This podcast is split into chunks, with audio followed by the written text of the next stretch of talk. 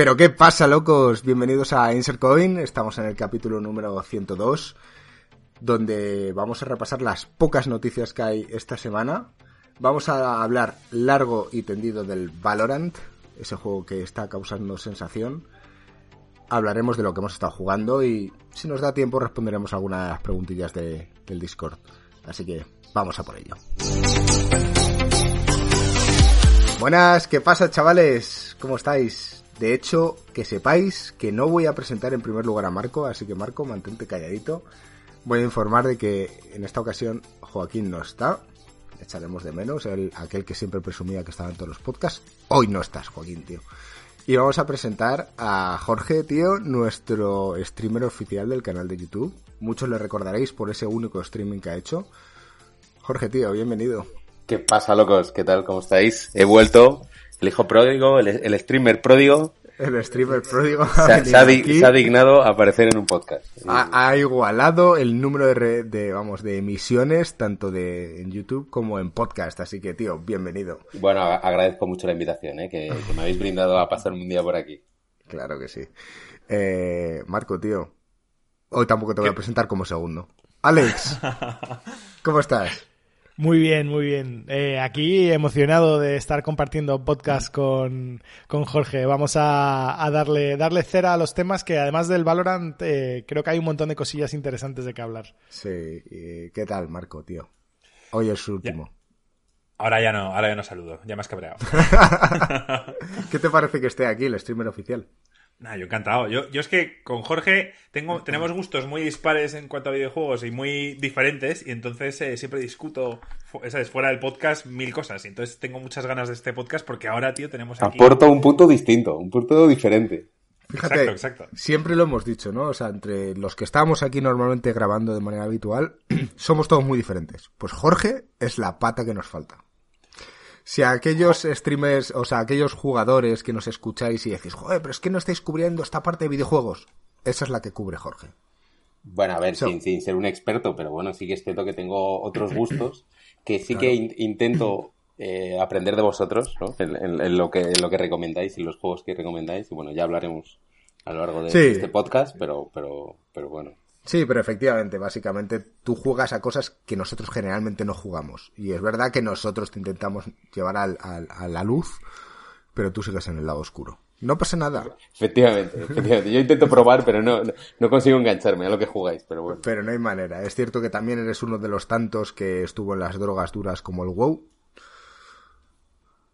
Aquel juego que te está llamando la tentación, pero, pero bueno, hablaremos. Ah, no sé si será este el momento o el día que hagamos el podcast tan famoso en el que hablaremos todos del WoW. Haremos a ver, yo, yo, básicamente no, no vuelvo a jugar al, al, al Classic y todo esto porque es que creo que no. Mi edad no es la misma y no voy a repetir las mismas sensaciones que tuve eh, jugando aquella época, ¿sabes? La que, la que estábamos jugando. Un, y... un tiempo pasado siempre fue mejor, ¿no? Claro, sí, sin duda. Entonces... Es, como, es como ir a una discoteca, tío, y, y eres el viejo de la discoteca. Justo, Entonces estás ahí justo. Moviendo todo, tal, le des la leche ahí, y de repente llegas ahí 10 años después, es un abuelo, todo el mundo te mira mal, en plan, ¿tú qué haces aquí? Tal cual. ¿sabes? Pero eso, eso, eso ya nos pasa, ¿eh? Y, y encima. Eso, eso me ha dolido, Marco. No, pero es verdad, y, y, y, nos ponemos a contar batallitas, ¿no? Joder, me acuerdo tal, no sé qué, y la gente te mira en plan, ¿pero qué estás diciendo? O sea, Viejo. Sí. Por cierto, Gringo, antes de que vayas con las noticias, quería decir, eh, escuché el podcast anterior, el de Final Fantasy, y me resulta muy gracioso, podría ser incluso un juego de beber, cada vez que Joaquín dice, personalmente, tomarte un chupito, tío. De verdad, que, que, que puede ser un juego de beber. Bueno. Yo no sé si Joaquín escuchará este podcast, pero por si acaso no lo escucha, no digáis nada. Que en el siguiente que aparezca él, a ver cuántas veces dice lo de personalmente, y ya sabéis, pero chupito en mano y para adentro. Creo que. Bueno, creo que va a ser un, una buena idea. De hecho, lo que deberíamos hacer es que el siguiente podcast lo deberíamos emitir en directo. Y vale, no nos tomamos chupito, pero cada uno tenemos una bebida, aunque sea agua. y cada no, vez no, que él diga personalmente, bebemos. No, no, no, tiene que ser con, tiene que ser mínimo una cerveza juegos de beber eh, hay que hay que hay que beber vale, sí. vale. oye pero digo... que ya no bebéis haciendo los podcasts ¿o cómo? yo tengo una cerveza ahora mismo yo tengo agua con gas así que en honor a Joaquín muy bien, muy bien. Sí. pues es que no he escuchado el podcast de Final Fantasy y no, seguramente no lo escucho hasta que no que no, que está separado, tío. Que, me da los igual. spoilers están al final. Que me da igual. Yo creo- Fue, fue bien hecho, ¿eh? Yo, déjame decir que, que estuvimos hablando como una hora sin hacer un solo spoiler. Yo me quedé impresionado. Por- bueno, Mm. ya, ya, por cierto, por, por, por poner ahí la puntilla, Final Fantasy será el típico juego que no juegue en mi vida. Pero en mi vida. Ahí lo tienes. Ahí tenéis bien definida la Pero personalidad. Me, da igual el juegos. número, el 7, el 14, el 15 o el 23. O sea, me da exactamente igual. No lo De hecho, vida. no sabe que el Final Fantasy VII quizás mm, es súper antiguo. Sí, bueno, coño, de Play 1, ¿no? Ah, vale. Sí, sí. Algo Luego discutimos esto. Vamos a. Vamos, vamos a harina y luego contamos un poquillo más los gustos de Jorge. Bueno, hay poquitas noticias esta semana. Eh, básicamente el GTA 6, según parece, va a estar muy lejos de salir. Y podría cambiar el modelo centrándose más en el modo online y haciendo campañas más cortas. A mí eso personalmente no me mola. a ver, Pero esta esto- gente no se suele equivocar. A ver, esto viene, yo os cuento un poco. Siempre hablo del tal de Jason Schreier, que quizás es el periodista más conocido de, de los videojuegos. El Eh, que ha tiene los dejado enchufes, Kotaku. ¿no? Sí, bueno, ha dejado Kotaku, que es la publicación en la que él estaba. Ha habido un- desde hace meses un drama en cuanto a que la ha comprado otra compañía y han empezado a hacer las cosas mal, los jefazos, digamos, y él ha decidido marcharse. Y se ha marchado a Bloomberg, que es una publicación muy seria, ¿no, Alex? O sea, es de las... Sí, Bloomberg es una publicación realmente conocida por, eh, por su cobertura bolsa. financiera. Exacto. So- sobre todo hacen cobertura de bolsa y financiera, es de Wall Street. Y, y que hayan abierto una sección de videojuegos, bueno, pues interesante. Han contratado al tío más crack. Eh, o sea, más que más crack del mundo de los videojuegos y no no es tanto de enchufe, sino es, es de los pocos, de los pocos periodistas serios. O sea, porque mucha gente acabó en el, en el tema de reportar de videojuegos porque, porque eran los frikis que. que, bueno, Entusiastas. exacto, entusiastas, pero no eran periodistas. Este es un periodista, en plan, con todas las letras, que ha escrito libros, que tiene sus fuentes, que tiene un código ético súper estricto y tal. Y además le flipan los videojuegos. Entonces es quizás como un así un portaestandarte de lo que es un buen periodista en este mundo de los videojuegos. A mí, a mí me gusta mucho y a Marco, bueno, Marco realmente yo lo conocí a través de Marco, que era muy fan. Sí, yo soy fan. Entonces, bueno, para no salirnos mucho del tema, que esto creo que era importante porque hay mucha gente que piensa que este señor puede dar, quizá en una publicación seria, una importancia o darle otro enfoque a los videojuegos. Él mismo ha dicho que él no, que él no lo ve así. O sea, que, que él no se ve. O sea, que él quiere aprender y buscar otras oportunidades, otras formas de, enfocar esto de los videojuegos. Pero vamos, esto viene porque su último artículo en Kotaku eh, habló sobre el Red Dead Redemption, el cual criticó hace unos meses a Rockstar, o quizá hace más de ya de un año, por el tema de- del crunch, por el tema de, pues eso, los horarios abusivos con los empleados y demás. Entonces, ha dicho que desde que él hizo ese artículo parece ser que influyó mucho en lo que Rockstar lleva haciendo este último año y eh, han cambiado mucho las cosas. Que allí el trabajo pues es, es más sencillo, bueno, más sencillo, pero es más llevadero. Eh, toda, la publicación es enorme, habla de cosas súper interesantes, pero al final del todo simplemente pone un parrafillo en el que dice esto, que el GTA 6, que mucha gente quizá pensaba que, estaba cerca de salir, o, o de anunciarse más bien, pues, eh, pues no. Pues resulta que está muy lejos, que no está ni en, en la preproducción, y se hablaba de esto del modo online, que, que está teniendo mucho éxito. Tanto el GTA V tuvo un éxito brutal en cuanto al modo online, y Red Dead Redemption también lo tiene, el 2. Entonces, eh, también está demostrado que la mayoría de la gente no juega las campañas, o no se las termina más bien. Hay gente que se compra el GTA V para jugar solo el mundo online y no tiene ni puta idea de la historia, ¿no? Exacto, o sea, tú imagínate, yo no, yo no concibo a alguien, Los Jorge, mato. explícamelo tú, yo no concibo a alguien que enciende el GTA V, lo mete y hace online. Jorge no pero, ha probado pero el GTA V, seguro. eh, no, pero a ver, yo, joder, pero he conocido otros GTAs anteriores eh, que yo creo que no tenían modo online eh, y eran la campaña, la historia y tal. Pero eh, en este, cuando decís modo online, ¿qué es? O sea, yo conozco el GTA, este, el, el roleplay, ¿no? Que la gente se pone ahí, se mete en un Sí, servidor y pues se pone ese a Ese es hablar. el modo... Ese es el modo online. Ese es el modo online. Sí. No, no, a ver, a ver, el modo online es eh, todo. Hay, hay deathmatch, hay carreras, hay freestyle, o sea que tú puedes hacer lo que te dé la gana. Lo del roleplay es algo que se han luego- inventado hace poco y cada uno se monta su película. Exacto, o sea, el roleplay es pues eso mismo, roleplay. Hay alguien que hace de camarero o alguien que hace de tal. Y es porque la gente ha decidido jugar a un, a un juego de rol dentro del GTA Online. Ya, ya, ya. A ver, yo, yo creo que lo chulo del GTA eh, era la historia, ¿no? Y las campañas que te podías hacer, ¿no? Y La historia del GTA. V además es espectacular. El otro día escucha, escucha Broncano que se lo estaba volviendo a rejugar, el GTA V, en, la, cuarentena, Es la leche. Quizás es demasiado largo. Que no, siempre digo esto, pero quizá a mí se me hizo. O sea, cuando hablas, cuando hablas largo, ¿de cuántas horas? Eh, pues, o sea, más que largo, porque seguramente fueran 30, 40 horas, como el Final Fantasy VII Remake, se me hizo largo. sí, sí, sí, que te dio la sensación de, pesado a lo mejor, ¿no? De en algún momento. Sí, de que, bueno, pues que había momentos de relleno o de tal, y aunque es, un juego divertido, se me hizo un poco pesado en ciertas fases. Pues a lo mejor yo lo rejuego, ¿eh? No te digo más. A pesar de que me dijiste, oye, ¿por qué no pruebas el, el, Red Dead Redemption 2? Que hablaremos después de eso. Bueno, a lo mejor me apetece más el GTA V. Yo, yo el GTA V es un juego que eh, en vuestras recomendaciones lo tengo ahí apuntado y me gustaría jugarlo algún día. Es muy gracioso. Yo creo que una de las cosas que lo hace llevadero es, es eso. Lo, es que es divertido. Lo gracioso y divertido que es la historia y las tonterías que te hace hacer y al final te ríes. Yo tengo el juego en físico, Jorge, te lo puedo dejar. Bueno, pues sí, cuando termine la cuarentena, ¿no? me lo acercas. eso es. Eso es. Y ya está, esa era la noticia, por eso digo que no era, no era gran cosa. Quizá era más lo de Jason Schreier, pero tampoco interesa a mucha gente, creo yo. No, tío, la gente quiere saber aquí si nosotros seguimos, tío, y si Joaquín va a seguir. El resto del mundo da igual, tío. Hmm.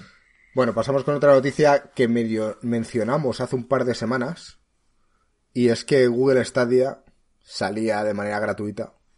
Y al parecer ya ha tenido más de un millón de descargas en su aplicación para el móvil. Y desde su lanzamiento la aplicación se ha descargado 250.000 veces.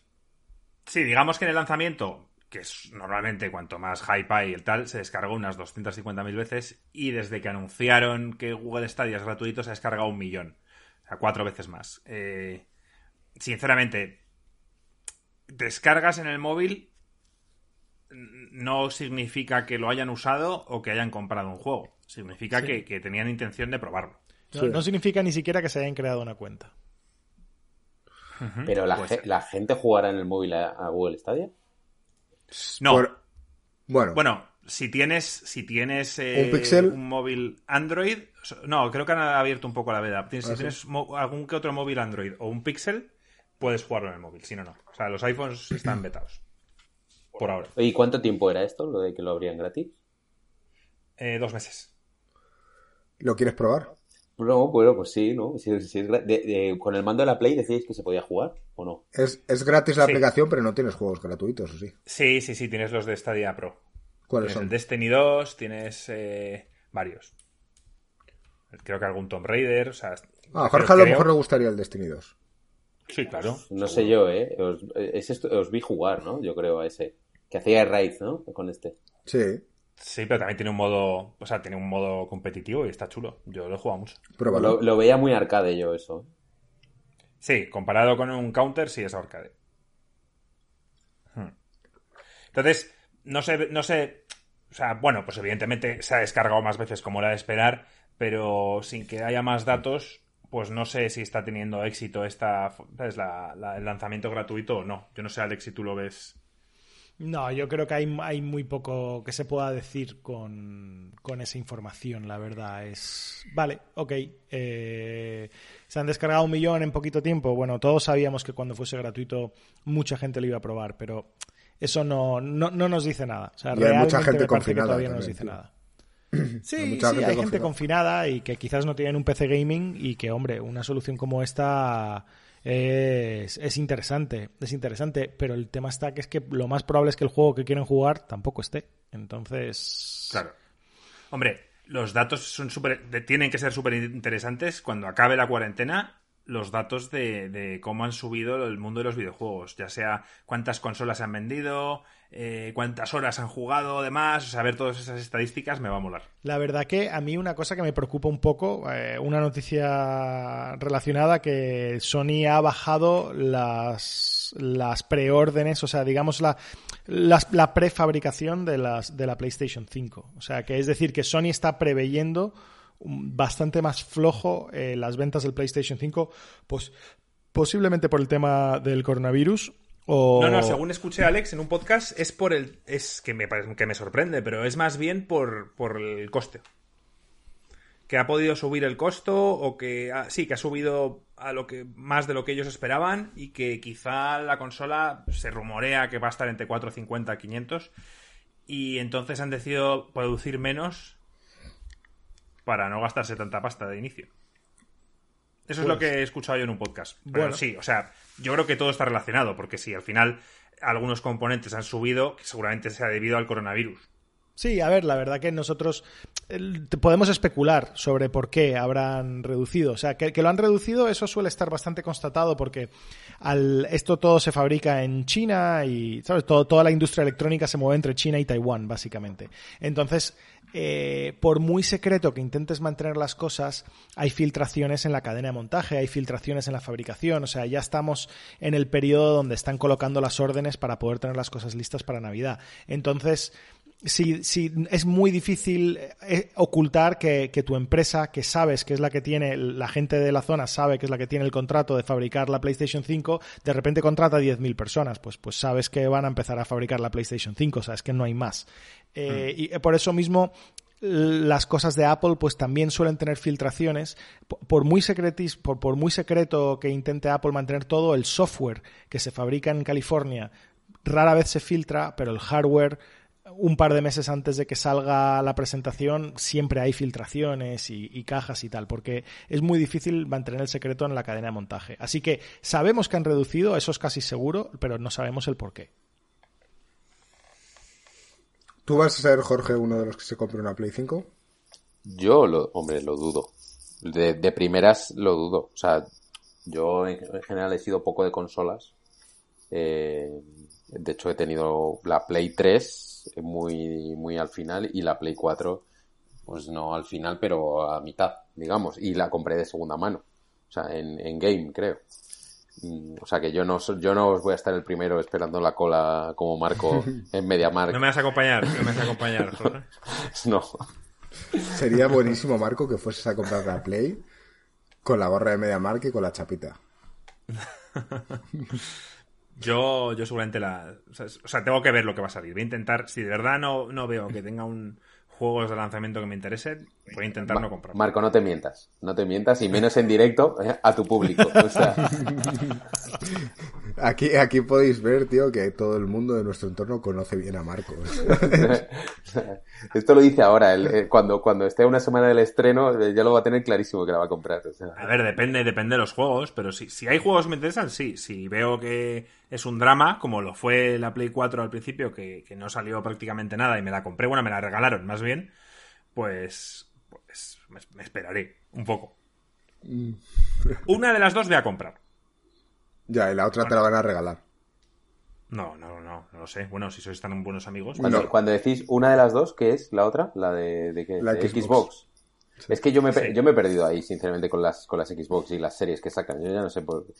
No sé, me, Tú pones una X, tío. Me quedé con las letras esas que salían al final y yo no sé por qué. Ahora van a sacar otra. Entonces, Van a sacar otra para hacer la competencia a la Play 5, ¿no? Sí.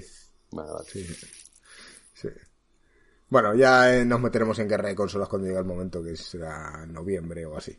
Eh, y la última noticia, que entiendo que eso es por lo que me decías, Marco, que empezase de nuevo con el Red Dead, es que el Red Dead saldrá en Game Pass el 7 de mayo sustituyendo al GTA V. Bueno, me parece importante porque, joder, Game Pass ya de por sí es eh, imponente todo lo que tienen y, joder, meter un juego como el Red Dead Redemption 2, pues, joder, va a hacer que mucha gente lo vea y diga, ah, pues coño, está en Game Pass, pago 5 pavos y me juego el Red Dead Redemption. Eh, Jorge, tú eres uno de ellos, aunque no sé si te va a gustar. Yo el Red Dead ese no lo juego, vamos, tampoco. Ni de coña. Pero, eh, tú, pero Jorge me tiene quedo, Game Pass. Me quedo dormido con el mando en la mano, tío. Eso Pero, pero que es un, juego distinto, disfrutar del campo, eh, no sé, tío. Disfrutar del campo. Luego, Marco, me vas a hablar de lo mismo que hablamos el otro día, off podcast, sobre el Animal Crossing y los nabos, tío. Bueno, es buenísimo, es buenísimo lo de los nabos. No ves los, los atracos que está haciendo la gente con el precio de los nabos, tío. ¿Tú lo sabes también? Buenísimo eso. bueno, bueno, ahora, lo mencionamos, pero la cuestión. Eh, Red Dead Redemption 2. Yo he de decir que yo lo jugué. Joder, he hecho la mirada atrás, tío. Empecé en diciembre de 2018. Y me quedé en el 14% del juego. A día de hoy estoy en el mismo punto. Tienes que darle, gringo, tío, tienes que seguir. Me da tanta pereza. ¿Pero por qué? ¿Qué, es lo que te da pereza? No lo sé, tío. Coger el caballo, moverme, prepararme la comida. es que me da muchísima pereza. Pero, eh, prepararme la comida. Es que hay una parte, yo recuerdo cuando lo dejé, me decía, no, te tienes que preparar la comida y acampar aquí porque estás cansado. ¿Qué me estás contando? Yo quiero jugar y hacer historias. ¿Qué es esto de que tengo que descansar? Demasiado realista. sí, a mí, de verdad que estoy contigo, gringo, es que me llama cero. O sea, yo he visto jugar, he visto a, a, nuestros amigos explicarme, mira, mira, mira, esto es increíble tal, y es que, es que no, es que no. La fantasía de esa de vivir en el oeste, para mí no, o sea, mira que me alegraba, mira que me alegraba de un podcast sin Joaquín, ¿sabes? Para descansar un poco, pero justo eh, debería estar Joaquín, Joaquín aquí para defender conmigo, tío, el puto Red Dead Redemption 2. Estás maldito, Marco, tío. Todo el mundo está en contra tuya. Es que me, me sorprende tanto que Alex y, Gringo no... No. Se quejen de Vamos a ver, que yo no estoy en contra. Es que es un juego que juega al 14%. No puedo opinar pero sí puedo opinar de lo que he jugado. Lo que he jugado es que me da. Es una misión en la que te habrán mandado a no sé dónde y tienes que acampar en plan de que se va a hacer de noche y simplemente es darle un botón y hacer. Y, eso no tienes que hacer el resto del juego. Eh, no. No tienes que volver a acampar si no quieres. Acampar es una forma de simplemente de. De descansar. sí, de, recuperar vida. Acampar es una forma de vida es algo que tienes que hacer.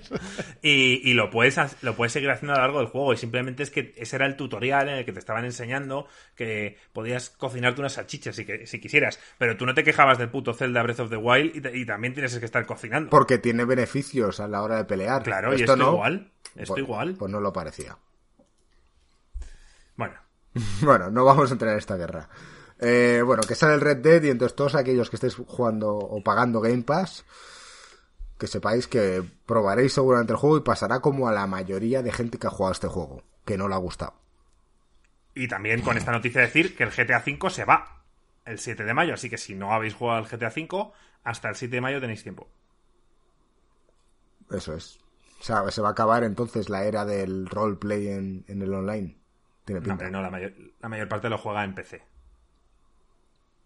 Ya, ¿y no estamos hablando de Game Pass de PC? ¿O estamos hablando de Game Pass de Xbox? Game Pass de Xbox. Vale. O sea, Jorge no podría jugarlo. Pues no lo sé, yo juraría que solo es Game Pass de Xbox, pero tendría que mirarlo. Vale. lo, lógico, la lógica me diría que no.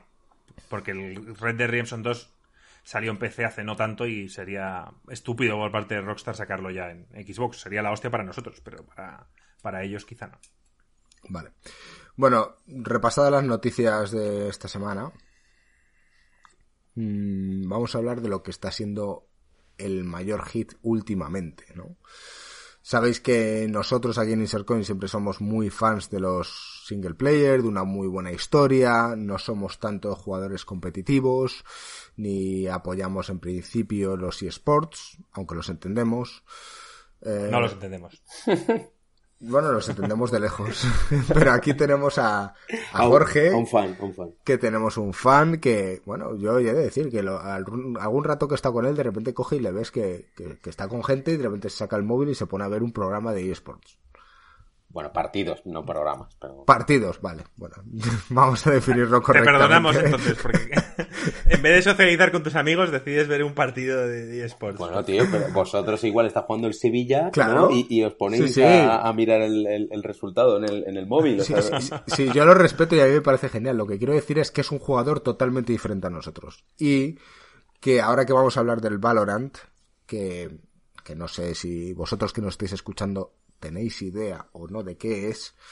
Pero bueno, aquí entre Alex y Jorge os van a dar una visión general de qué es esto y por qué está siendo el fenómeno que es a día de hoy yo creo que, es mejor que Jorge hable del, del, Valorant, pero me gustaría volver a, cuando ya hayamos hablado del Valorant, a la campaña de lanzamiento que ha tenido, porque creo que es que va a ser un antes y un después. Lo podemos, lo podemos dividir en dos, eso. Eh, primero el Valorant como juego, pues decir, oye, ¿qué, pensamos que nos parece que tal? Y luego eh, campaña de marketing de lanzamiento de un juego que, como dice Alex, eh, o sea, eh, eh, eso cambia, va a cambiar cómo van a salir los juegos a partir de ahora. Vale, eso suena, suena interesante. Lo que quiero decir es, ¿por qué se nos ocurre hablar de esto aquí? Y esto viene porque hace, no sé, unas semanas, estábamos tomando unas copas para variar, y apareció Jorge en el chat y dijo, ¡Ah, el Valorant! Y nosotros todos, o no sé si estaba yo solo contigo, y dije, Marco y tú, yo creo, tomando copas. Digo, no tengo ni puta idea qué es esto. Marco, ¿tú sabes lo que es esto? Y dice, ni puta idea. No, o sea, hubo una primera conversación tú y Jorge en la que él te habló del Valorant y tú me escribiste y ahí, y ahí yo no sabía que era el Valorant. Y luego a, las copas que te refieres, que fue el jueves pasado, me parece. Hace un par, yo creo. Hace un par de jueves, sí. ahí, sí, yo ya me había metido a verlo y vi que, bueno, pues que era un shooter, que tal y que cual. Y eh, quedé en probarlo. Lo único que a mí estos juegos me a mí me pone de mala hostia ser malo. Y como sabía que iba a meterme y iba a morir 50 veces, pues decidí no hacerlo. Si Jorge o Gringo o incluso Alex, si queréis jugar unas partidas entre nosotros y jugar con gente, entonces sí, pero yo solo no lo probaré. Bueno, Jorge, cuéntanos, ¿qué es el Valorant? Bueno, a ver, el, Valorant es el, shooter que ha sacado 5 versus 5 eh, de Riot Games. Eh, Riot Games, eh, no sé, para la gente que no lo conozca, son los que hicieron o, hace años el League of Legends. Digamos que es el juego eh, a nivel competitivo pues en, el que, en el que da mayores premios, en el que tiene mayor eh, público o más audiencia eh, nivel de, fans, de llenar estadios, de números en Twitch. O sea, digamos el récord, el récord de, de, de visualizaciones, de visualizaciones eh, en Twitch lo tiene lo tiene League of Legends con un millón setenta o sea setecientos y pico mil em, y, entonces estos llevan desde hace tiempo eh, bueno queriendo sacar vertientes ¿no? de, diferentes juegos que no fueran como League of Legends entonces sacaron hace tiempo el, TFT que era un el Team Fight Tactics donde bueno más o menos de estrategia pero siguiendo el rollo de League of Legends y, entonces, bueno, pues ahora ya han sacado en modo beta, modo beta cerrada además, o sea que ni siquiera es una beta abierta al público, es una beta cerrada, eh, el, shooter eh, competitivo 5 eh, versus 5. ¿Qué podemos decir? Bueno, lo, para mí lo han, asemejado mucho al CSGO o han cogido, digamos, han intentado coger todo lo bueno que tiene el CSGO mm, desde, visual, o sea, desde cómo se ven los equipos, cómo se ven las armas, cómo se ve las, la compra del equipamiento, eh, las propias armas, o sea, son prácticamente las mismas, eh, muy parecidas, cambiando los nombres, pero, pero estéticamente son prácticamente igual. Eh, y, y, luego han intentado meter como algunas cosas particulares de, League of Legends, como son las habilidades especiales o las o Ultimates, ¿no? Que, se llaman. Para los que no conozcan, perdón por interrumpir un segundo, pero para los que no conozcan el CSGO, básicamente es la evolución final del Counter-Strike eh, y hasta que salió League of Legends y eh, digamos ese tipo de, de, juego, los MOBA, pues sin duda el, el ambiente competitivo, o sea, la, digamos los, los premios y, y el eSport eh, por excelencia era el Counter-Strike, un, un, juego donde cinco terroristas, no, no recuerdo exactamente si eran cinco, pero, creo que eran cinco por equipo, ¿no? Sí, cinco terroristas intentan por ejemplo, plantar una bomba, había un par de misiones distintas y los cinco contraterroristas les intentan impedir y es un juego así como intenta ser muy realista, usa armas reales, utiliza buena física de balas, un par de tiros y estás muerto y requiere mucha comunicación de equipo, mucha estrategia y, es, es, un juego muy apasionante pero muy poco... Eh, eh, friendly, o sea, muy, muy poco amistoso para nuevos entrantes. el que entra le parten. Justo, es apasionante si lo juegas con gente conocida en el cual puedes hacer esas tácticas o esa, esa comunicación que tienes dentro de un grupo, pero si entras de nuevo a un juego y, que no, no, vas a hablar con alguien que no conoces y tal, y evidentemente te metes, te matan y dices, pues, pues una mierda, ¿sabes? O sea, pero pero sí, sí, sí, y de hecho, todo, toda la escena competitiva nació, pues eso, con el, con el Counter-Strike que decía Alex, y, bueno, y por ahí, por esos años de principios de los 2000, incluso con el Quake, ya había competiciones a nivel internacional de Quake. Pero, pero, pero sí, sí, eh, todo, todo, digamos, la escena de los eSports viene, viene con esto. Y... Que, Jorge, yo quería decir, eh, a mí lo que había visto en un vídeo así como de explicación de qué era el Valorant, decían como que era la mezcla de un Counter-Strike y un Overwatch. En, cuanto a que son como hero shooter, en el sentido de que cada cada hay, hay personajes con habilidades con habilidades especiales, sí. Sí. Entonces, y con armas distintas. Yo he visto ahí un arco, por ejemplo. Y... Sí, es que cada uno de los personajes que tiene una habilidad distinta, pues sí, hay uno que tiene un, arco que tiene una, tira una flecha para detectar eh, dónde están, los, dónde están los enemigos. Muy, parecido a Overwatch. O me refiero, me da la sensación de que es como. Tú lo has, tú lo has asemejado al, al LOL en cuanto a las habilidades, pero porque, o sea, me parece más parecido a lo que es el Overwatch. Bueno, yo te lo digo, me refiero, pero lo he asemejado también un poco al, al... Ah, porque es de ellos. Porque lo llaman, y, porque lo llaman igual, o sea, me refiero, o sea, que, que cuando en el LOL eh, la, la, definitiva, ¿no? Que se llama eh, Ultimate en, en, en inglés, eh, ellos también le han puesto en, el, en el Valorant, le han puesto también la habilidad que se llama Ultimate, en plan, por eso, por, asemejar eh, al LOL esas, esas habilidades especiales. Pero bueno, que sí, que, que como dices en el en el Overwatch pues tienen, tienen esas habilidades o esas magias, ¿no? Que al final, que si, que si uno detecta, que si uno lanza un rayo, que si otro...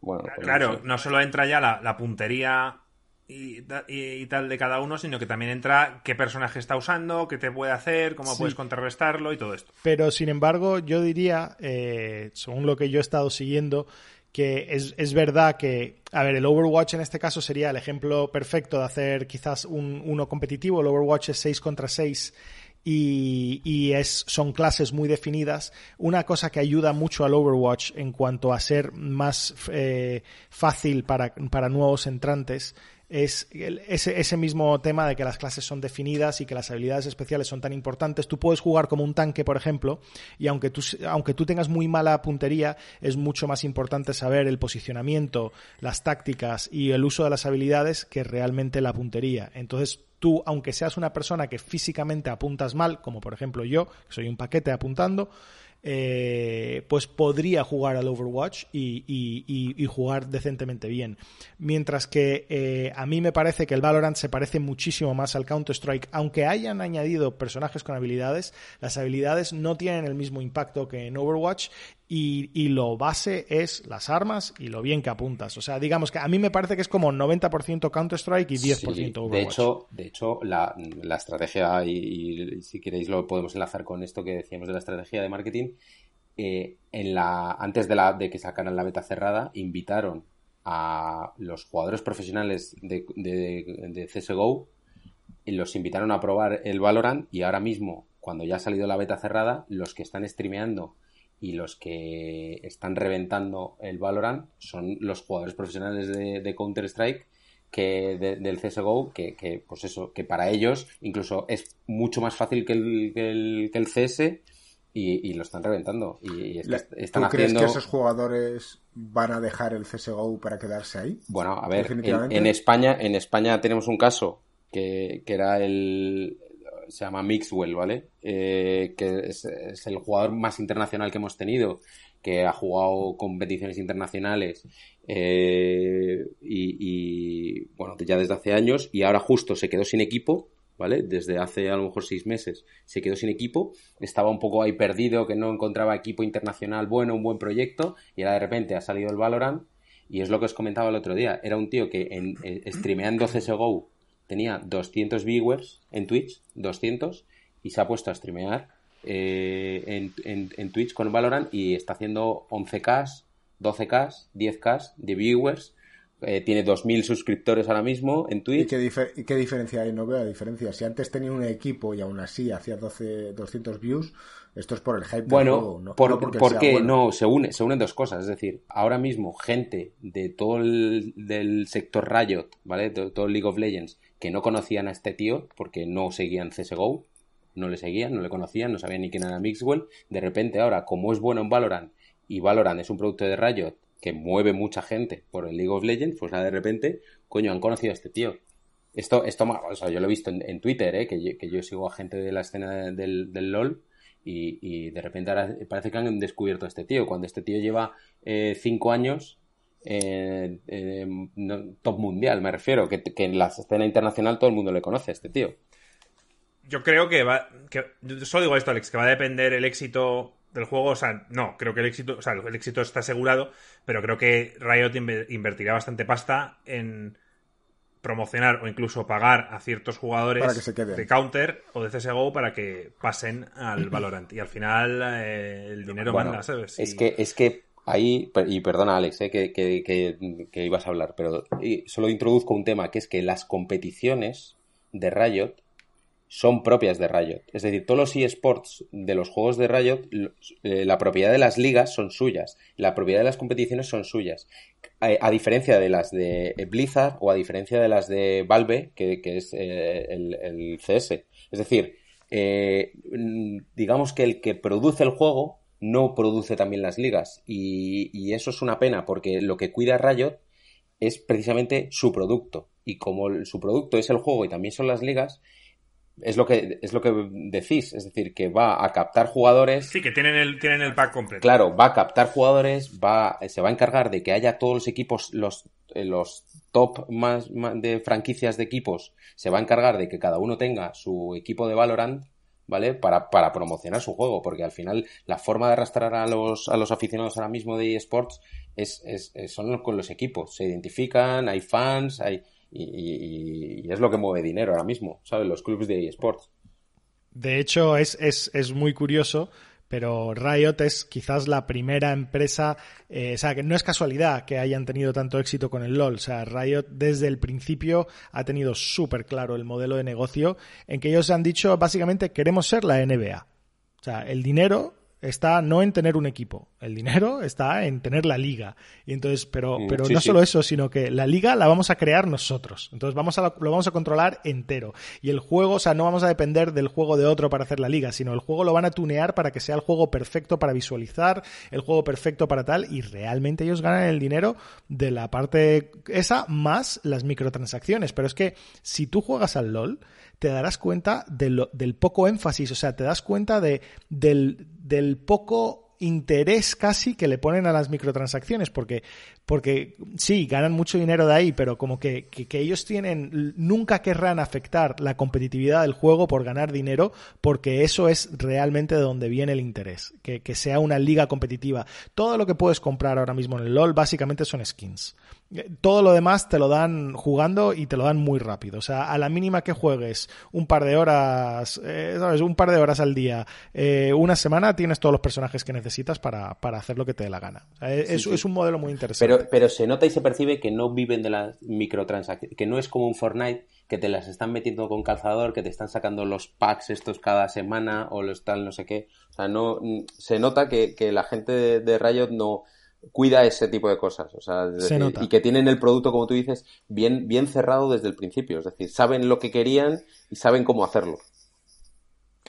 Y otra cosa que a mí me pasa con estos juegos, y por eso quizá no sigo las competiciones, es eh, yo del LOL no entiendo nada, ¿vale? Entonces, eh, viéndolo en pantalla, me pongo a ver cosas de la gente, oh, tal, mira lo que ha hecho, tal, y yo en plan, vale, no me he enterado de nada. Que eso lo entiendo, porque joder, pues, o, te metes a jugar. No, no, pero que, que, yo, yo fíjate, yo me aficioné sin jugar, ¿eh? Yo me aficioné viéndolo. Pues eso es complicado. Bueno, este, pues es, este, es, el clásico, o sea, el tipo de jugador que tenemos aquí, señores. Sí, a ver, yo me refiero, joder, yo, yo al CS. No, no, pero está Yo al CS jugaba, coño, ya en el año 99, creo que ya estaba jugando al Counter-Strike. O sea, eh, que, es distinto. O sea, yo luego he visto con los años ahora competitivo de CSGO y, lo entiendo porque ya jugué en su momento y, luego he seguido jugando ahora. Pero el, el, LOL, eh, yo los primeros partidos fue porque me interesó eh, en decir, joder, ¿cómo puede tener tanta audiencia esto? Y, y, y, os juro que me parecía una mierda, ¿eh? Yo cuando lo veía, yo decía, joder, qué aburrimiento, los partidos duran eh, 45 minutos y, y, esto, aquí no pasa nada, en los primeros, los primeros 30 no pasa nada, o sea, me parecía un aburrimiento. Bueno, y ahora, pues ahora lo disfruto como un enano, pero como un enano. Yo, yo, yo, yo lo veo. Yo, yo admito que, que, joder, la verdad que es, es el deporte, es el deporte perfecto. O sea, es, es a mí me parece increíble lo, lo cómo lo han pulido y lo, lo cómo está, cómo está de pulido todo. Yo no, no soy bueno al juego, no he jugado muchísimo, pero ah, es apasionante ver, ver las partidas, de verdad que sí. Y a donde quería ir entonces es que Overwatch, por ejemplo, que sí lo he jugado, cuando lo retransmiten, mira que lo intentan, eh, es súper complicado de, de, entender. ¿Por qué? Porque son 10 eh, o bueno, 12 visiones distintas en el Overwatch de personajes, cada uno una cámara, eh, al final es un... te pierdes la acción por todos lados. Entonces me preocupa para el espectador que el Valorant, al ser un shooter, no tenga la misma facilidad de mostrárselo al espectador como si lo hace el, LOL. Yo no sé si el counter eh, a nivel internacional, en plan de del tema de televisión, lo tienen controlado o es difícil de seguir. Eh, a ver, yo sigo mucha competición de, de, de CSGO y, o sea, me refiero, evidentemente, el, modo, el modo espectador, el modo espectador, eh, joder, eh, es distinto a, lo, a, la, cámara que ve el, jugador o cuando tú juegas, ¿vale? Y, y, efectivamente, cuando ves un partido en modo espectador, tienes que entender ciertas cosas. O sea, es decir, tú, tú estás viendo a través de muros. En el modo espectador tú ves todos los jugadores, ¿vale? Aunque haya un muro delante, tú estás viendo al que está en un lado del muro y al que está al lado del otro. Entonces, si no sabes nada del juego, pues dices, joder, ¿por qué no le mata? ¿Por qué no le mata si le está viendo? No, tienes que entender que el propio jugador no está viendo lo que tú estás viendo. Entonces, por eso no le puede matar, porque no sabe que al otro lado del muro hay alguien. Claro, claro. Pero, pero bueno, que son cosas mm, que, se pillan, vamos, no, no, te diré a lo mejor el primer partido, pero que eh, cuando ves dos o tres, pues ya, ya lo entiendes, o, te lo explican, ¿sabes? Los, que lo castean, o sea, tampoco... Claro, pero como, como este juego se ha creado ya ahora, y tienen esto en mente pero, si lo que pero, no, pero vamos, no tengas ninguna duda de que van a copiar el modo espectador del CSGO, o sea, pero vamos, no tengas no, lo van a mejorar, seguramente. Bueno, no sé si mejorar, pero, pero, pero bueno, o sea, el, el, ya digo que el modo espectador está en general bastante bien, o sea, al final tú piensas que es un mapa de 5 contra 5 eh, y que la acción, cuando te, cuando te metes a nivel táctico, eh, la acción, tú sabes, eh, el, al final es como una, la realización de la televisión. O sea, tú al final vas a enfocar al jugador. Lo interesante, sí. Que es claro, lo interesante. Uno que está aislado en una zona y que sabes que no se va a encontrar con nadie, no le enfocas, ¿vale? Entonces, si sabes que va a haber dos que se van a encontrar con otros dos, pues enfocas a, Sí, como en el fútbol, que no van a enfocar a los defensas cuando está atacando el equipo. Eh, ¿Qué, tal el mapa y esas cosas? ¿Son pequeños? ¿Qué, tal el, ¿Qué, tal el, juego? A ver, a ver.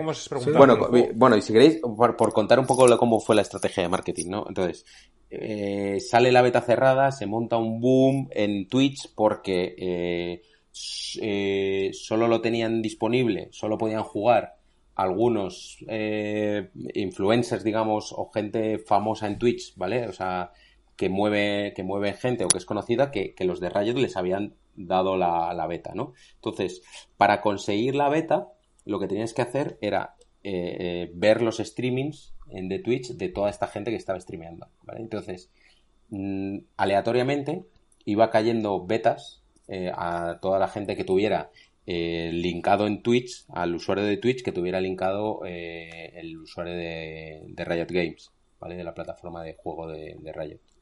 Eh, y entonces, bueno, pues yo me tiré mm, viendo streamings con no sé cuántas pestañas abiertas por si había más posibilidad de que me cayera durante horas. Yo dejaba el ordenador encendido y tal.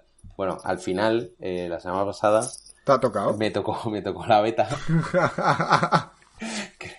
creo que el sábado por la mañana, creo, eh, recibí un correo de Riot que, tenía mi beta. Y... gracias por disfrutar de nuestra beta. Sabemos que has estado disfrutando mucho de todas las partidas. sí, sí, sí. Y, bueno, estuve jugando un poco, mm, pero tampoco mucho, si os digo la verdad. o sea, he jugado... O sea, tenía como mucha ansia por tenerla, pero luego cuando la he tenido tampoco juego tanto. Pero que al final yo creo que es un poco el hype de la estrategia de marketing, ¿no? De, de, de cómo consigues que la gente quiere tener algo que no puede tener, ¿sabes? Y... Eh, eh, es, es, increíble porque si, si, te pones, a mí me parece que tiene una, es brillante por, por dos lados, ¿vale? O sea, por un lado, eh, estás consiguiendo dar la beta a los fans. O sea, estás consiguiendo que, que, tal. Por otro lado, estás consiguiendo generar hype el juego, porque eh, estás levantando muchísimo los, los streamings en Twitch de todo el mundo que quiere probar el juego. La única forma de hacerlo es ver los streams y entonces pues estás levantando muchísimo los streams del juego. Y no igual, o sea, y también igual de importante o todavía más, este tipo de juego competitivo es muy difícil porque cuando tú entras sin saber jugar, lo primero que pasa es que te van a matar.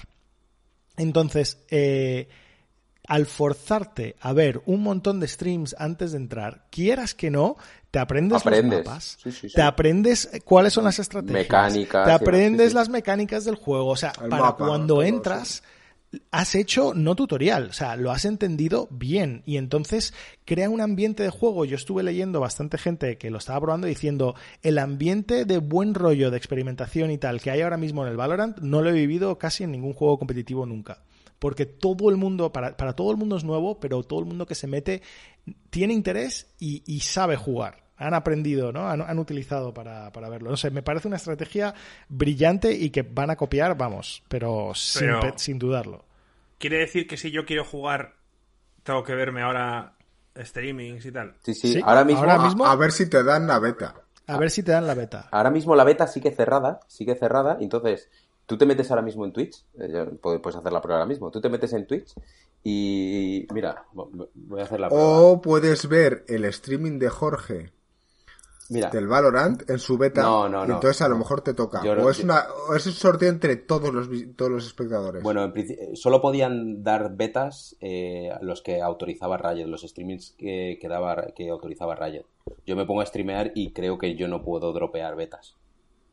¿Vale? Pero, pero mira, ahora mismo, ahora mismo en Twitch hay 493.000 espectadores viendo Valorant y el siguiente, que es League of Legends, hay 200.000. O sea, le está sacando ahora mismo 300.000 viewers Valorant a League of Legends. Eh, y, tú te metes en cualquiera de estos, Marco, que están así grandes que están streameando Valorant, y te va a salir eh, un mensajito en Twitch que dice, este streaming dropea juegos o dropea betas, no sé cómo el mensaje que sale. Y, ya, está. Entonces, si tienes suerte, pues eh, te caerá. Vale, eh, la pregunta importante es, vale, ya hemos hablado un poco de que el Valorant es un juego competitivo, como el Counter-Strike, de los creadores del League of Legends. Eh, vamos a hablar un poco del juego, ¿no? O sea, ya hemos hablado un poco de los personajes que existen, pero los mapas son grandes, son pequeños. A ver, mira, metieron una diferencia respecto al Counter eh, el counter básicamente todos los mapas, todos los mapas tienen dos bombas. dos bombas al final, esto es, son cinco, normalmente en el counter son cinco policías contra cinco terroristas, los terroristas tienen que plantar una bomba, ¿vale? En dos, en dos secciones, en dos distintas secciones, ¿vale? Una zona de bomba A y una zona de bomba B, ¿vale? En el Valorant se han marcado un mapa en el que tiene tres zonas, ¿vale? Tiene A, B y C. Eh, bueno, es una diferencia, eh, pero que a la gente en general tampoco le estaba gustando mucho lo de que tuviera tres zonas, ¿no? Porque decían que igual era el mapa demasiado grande, que tenías que cubrir demasiado, un poco por, el tema de táctico, pero bueno, que yo creo que lo han querido hacer para decir, oye, mira, no, no, no, copiamos exactamente todo, eh, pero, pero bueno. bueno. pero hay muchos juegos que tienen A, B y C, o A y B, os me refiero es un modo de juego. ¿Qué juega? Qué juega? Bueno, pero es que el, modo, el, modo, de plantar la bomba es, es, es Counter-Strike. O sea, es como Counter-Strike puro y duro. Empiezan dos equipos, uno de los dos tiene que plantar la bomba y defenderla durante X tiempo y el otro lo tiene que impedir. O sea, pero, es que... pero que todos los juegos tienen ese modelo. Rainbow, Rainbow Six también, o algo así parecido, ¿no? Sí, bueno, y, y, todos. el Destiny, ¿no? Y el Apex. el Destiny también lo tiene, no lo llaman bomba, lo llamarán de otra forma, o incluso bomba, da igual. Si, si me refiero que, que no es copiarles, es un modo de juego que triunfó, igual que el dominio que es otro, el típico de, A, B y C, en el que tienes que coger dos zonas y ganar más puntos que el otro, eh, no lo inventó Destiny, evidentemente, eso ya estaba, no sé qué, qué, juego lo inventó, yo sé que el Call of Duty lo tenía también. Me refiero a que son modos de juego. Sí, sí, sí.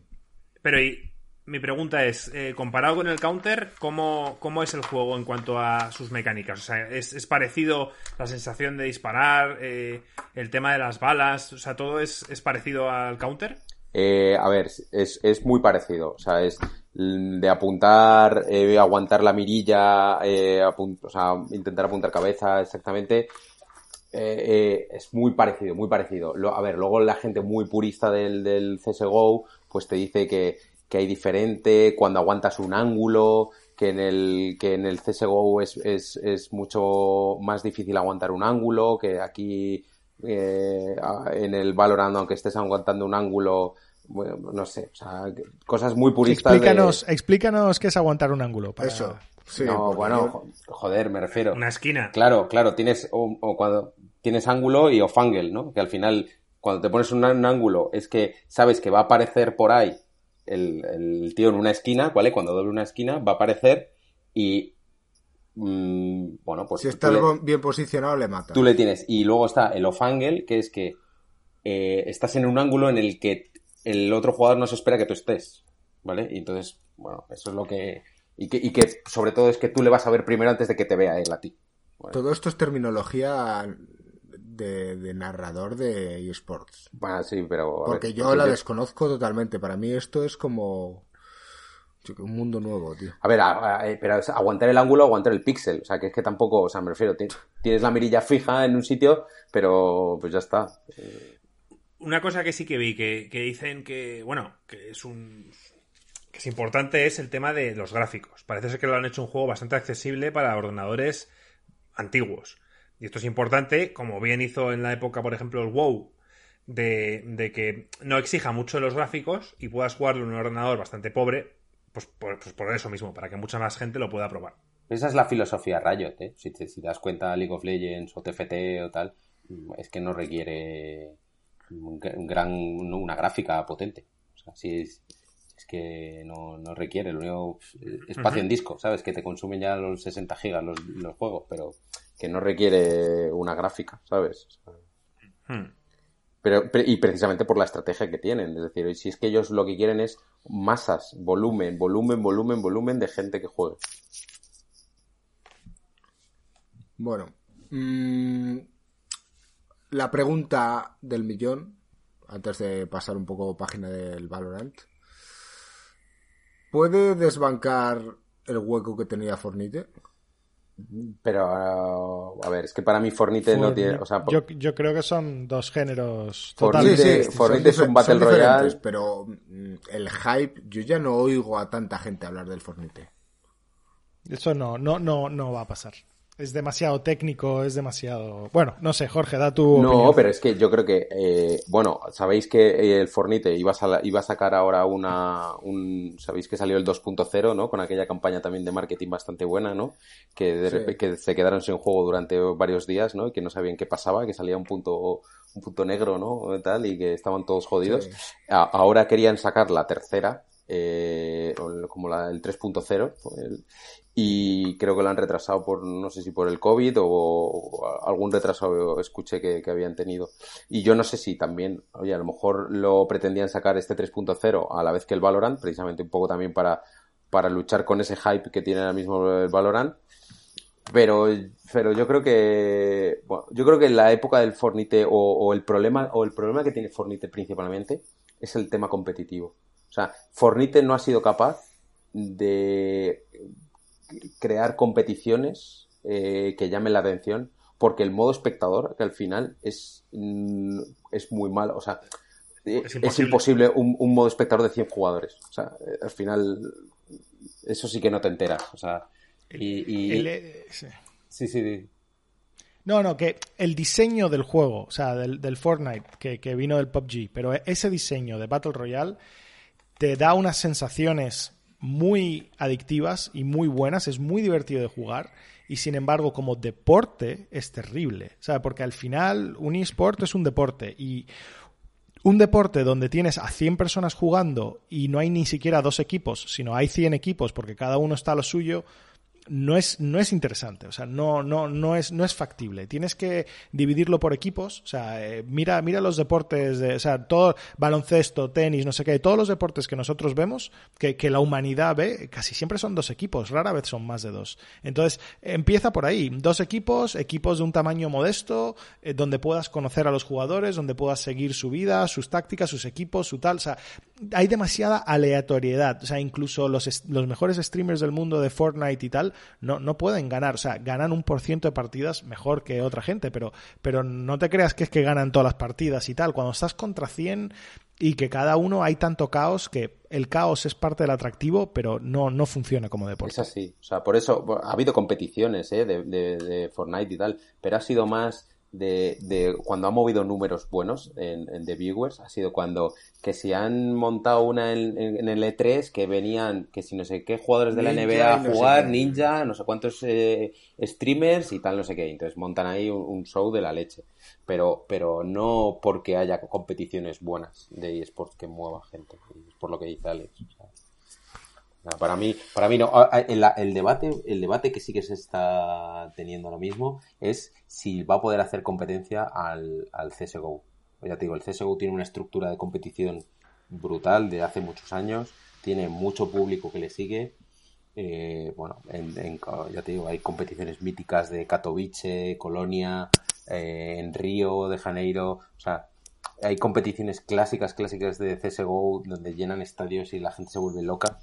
Eh, y eso es lo que, en plan, oye, ¿el Valorant va a poder desbancar al CSGO? Para mí no, para mí no, porque ya te digo, el CSGO lleva 20 años y no han podido con él. Y 20 o 25, ya no sé cuánto lleva, 25 creo, o casi 25. Muchos, muchos años. Y, y no han podido con él y yo creo que eso se va a seguir manteniendo. Pero bueno, es mi opinión. Bueno, no sé si queréis hablar un poquito más del Valorant, si no, pues todos los que nos estáis escuchando, comentadnos, ya sabéis, en, en, los comentarios o en Discord, en cualquiera de las plataformas donde estamos, si tenéis idea de este juego, si sois fans, si no sois fans, y también si le queréis dejar algún mensaje de ánimo o, o de lo que queráis a, a, Jorge. De crítica, de crítica. Ah, crítica no creo. Mm, no no sé hacia dónde seguir ahora, porque tenemos varios temas que podríamos hablar de las preguntas que nos han hecho en el canal, pero seguramente se alarguen. Entonces yo antes me gustaría preguntarle a Marco, ya que lo habíamos hablado off podcast, que nos cuente aquí la historia de los nabos en el Animal Crossing. En su momento dije, voy a hacer una mini sección en la cual cada podcast voy a coger y le voy a preguntar que qué tal va su, su aventura. Pero bueno, ahora creo que no es mejor momento que ahora para que nos hables de esta historia.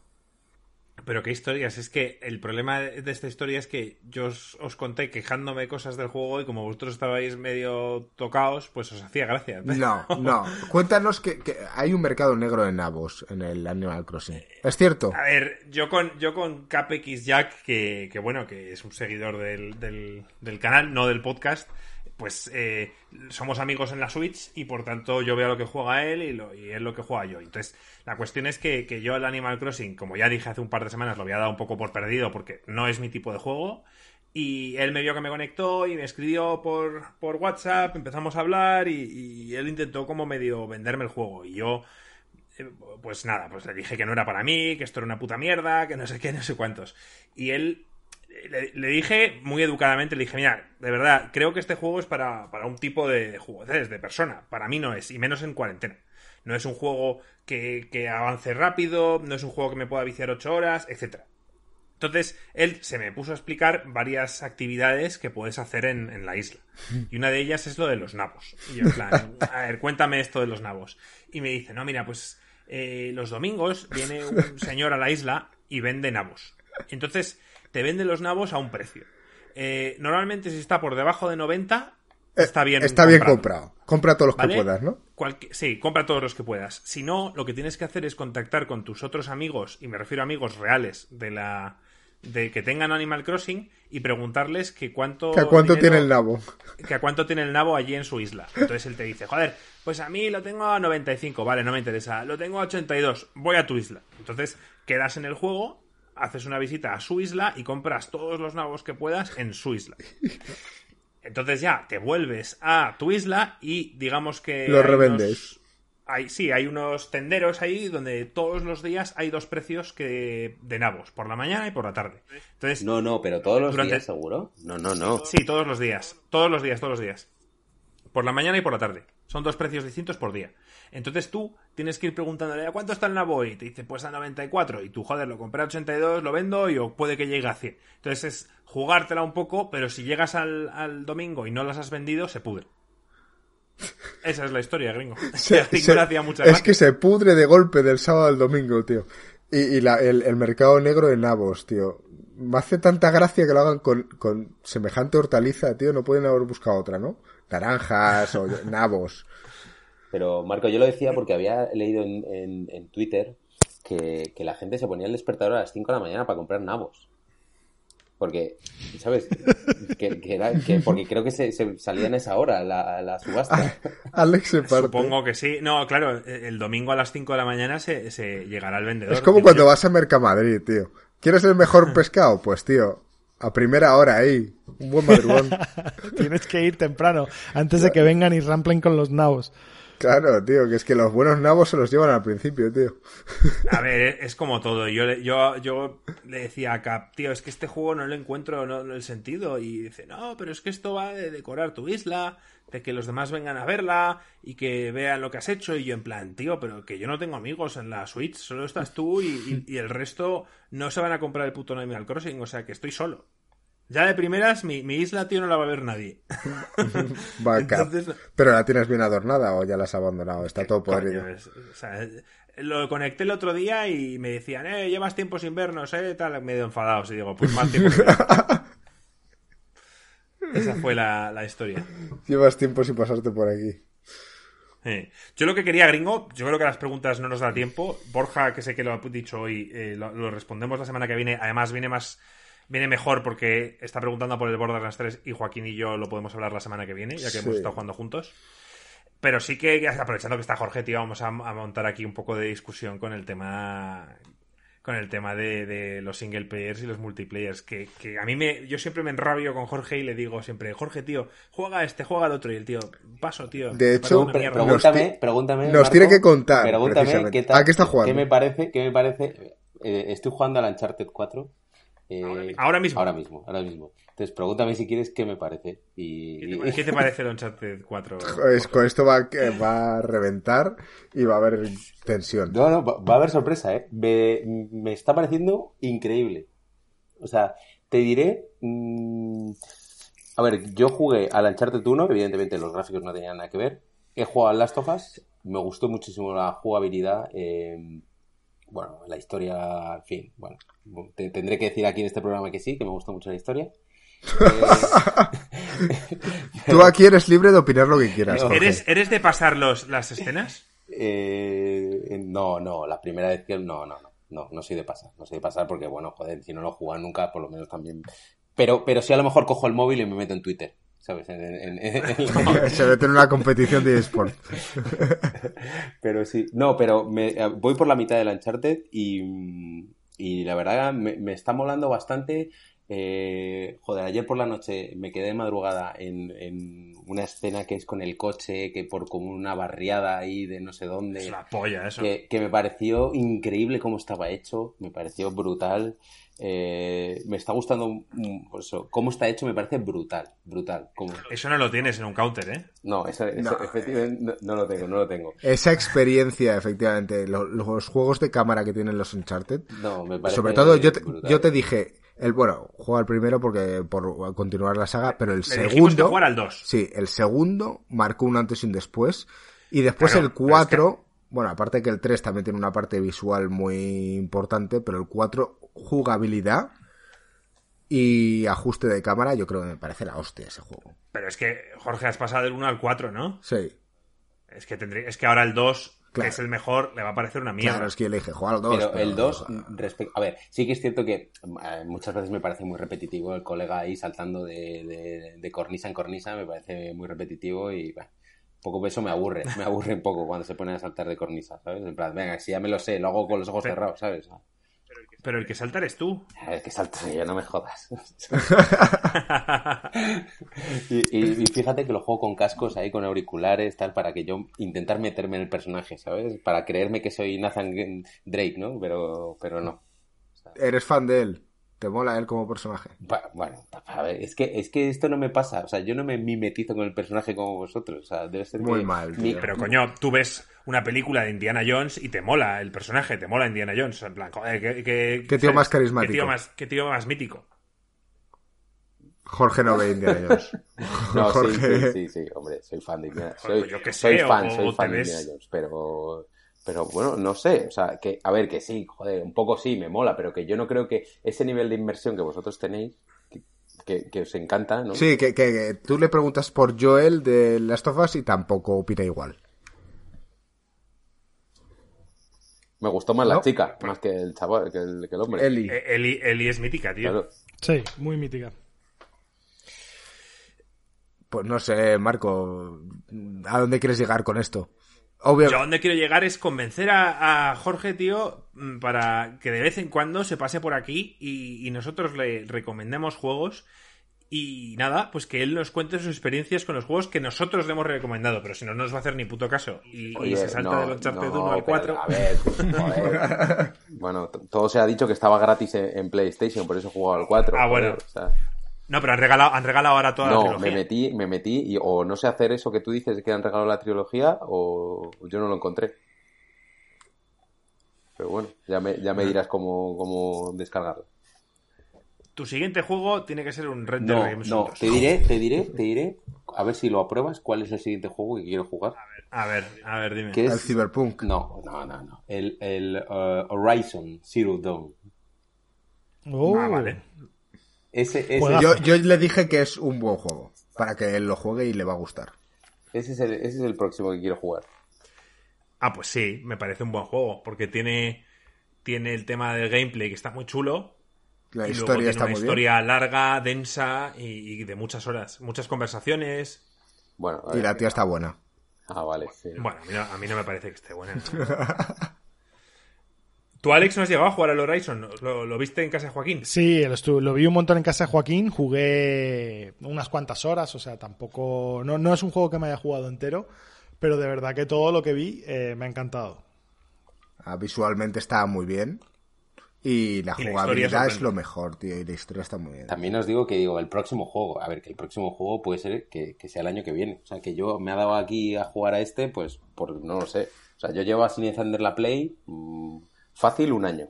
O bueno, pero, más. Pero el Uncharted te lo ventilas en dos tardes. Joder, dos tardes, tío. Yo debo ser retrasado. O sea, debo llevar 10 eh, horas fácil, llevaré. 9, 10 horas. De hecho, este Uncharted. Y, voy por la mitad, ¿eh? Voy por la mitad. Sí, este Uncharted era un poco más largo. Duraba, no sé si eran 14 o 12, 14 horas. Pues ya, pues ya digo yo que soy retrasado, tío. O sea, debe ser que yo me pierdo o no sé. Cuando estás en las cutscenes, ¿sabes? Te pones con el Twitter y te olvidas de continuar. ¿Y, los demás? ¿Qué estáis jugando? Ah, pues a ver, yo he de decir que tengo Game Pass. Eh, me Gracias. Gracias. me he descargado un montón de historias y un montón de mierda. Y he tenido tiempo para, para buscar y probar cosas. Tampoco tanto porque, bueno, en los ratos que voy teniendo, bueno, ya sabéis que estuve jugando a Lori. Em, y he probado otras cosas. Dentro de esas otras cosas, decir, Marco, que he probado el Messenger. La hostia. No me chifló. ¿Cuánto has jugado? Pues ni siquiera cambiando a los otros bits. Pero creo que. Porque este era el juego que cambiaba de 8 a 16 Sí, sí, pero tarda. Claro, pues no sé, yo habré jugado pues un par de horas. Es difícil. Un par es difícil, ¿eh? Bueno, no sé. A mí no me parece tan complicado. A mí, el humor me gustó. O sea, las partes donde habla me parece que el tío es gracioso. Y luego está el tema del gameplay que sí, que la parte 8 bits, joder, se hace un poco pues eso, que ya ha pasado tiempo, pero, pero yo, lo, yo lo disfruté. Estaba logrado, sí, pero de verdad, no notaba un nivel de dificultad como, o sea, te lo juro, me lo pasaba como churros, estaba tirado. Más adelante, más adelante lo notarás, lo sigues jugando. Puede ser. La cuestión, juego un par de horas y al final lo dejé. Me dijiste, prueba el Final Fantasy XV para dar una opinión. Sí. Vale. Mm, al igual que con el Red Dead Redemption, no puedo dar una opinión sólida pero puedo dar una opinión inicial. A ver. La opinión inicial. Eh, yo soy de esos que no me vi la peli o el resumen en YouTube para entender el inicio del juego. Sí. Me importa bien poco, yo empiezo la historia y, como me pongan, ¿vale? Y, en tu derecho estás de no tener que comprar una película o alquilarla para entender la historia. Sí. me parece bien. Sí. Entonces, pues empieza la historia y bueno, pues estoy en un mundo abierto que a priori pinta de puta madre. Aparecen los cuatro yakuzas con sus peinados chulos en un coche Sí. super molón y tal y cual, y van ahí con su carretera tal, y tienes que manejar el coche, rellenar gasolina. O sea, si me quejaba del puto Red Dead Redemption 2 de que tenías que dormir y prepararte tus salchichas, tío, aquí vas con un coche que tienes que echar gasolina cada cierto tiempo. Bueno, eso es realismo, gringo. Que ya empezamos con el puto realismo. ¿Este cuál era? hasta un ¿Cuál era? punto, ¿Decís? tío. ¿Cuál era? El realismo es lo 15. importante. Es lo Final- importante. todo lo Final demás da Fantasy igual. XV. Diversión, jugabilidad, gráficos, todo, todo Sí, da igual. pues lo importante es el Joaquín, realismo. es que le voy a fundir porque Joaquín es fan de eso, de quiero realismo tal y cual, pues lo tienes aquí a rebosar por todos lados. A rebosar. Eh, entonces nada, pues avancé un poco. La parte de las peleas, yo recuerdo que vosotros decíais que era demasiado monótono. Quizás yo no he jugado tanto como para verlo. A mí me parecía divertido porque tenés opciones para probar. Quizás después te vas encontrando con los mismos enemigos y es todo muy monótono. No lo sé. No, es, el problema es que tienes un, un botón de golpeo. Pegas, luego las magias son granadas. Básicamente. Y no tenías lo de la espada que te cuelgas en una zona lejos para recuperarte. Sí, claro. Y luego la espada es. O sea, es. Pegas tres hostias. Pegas la espada no sé dónde. Pero tenías tres, te- tenías espada, tienes una jabalina, tienes unas dagas, Eh, ¿no? Es lo mismo, tío. Vale, yo no lo sé. ¿eh? Ojo que te estoy hablando de que habré peleado tres veces. O sea, mira que el Final Fantasy VII también tiene un botón de pegada, pero era más bien la forma en la que combatías.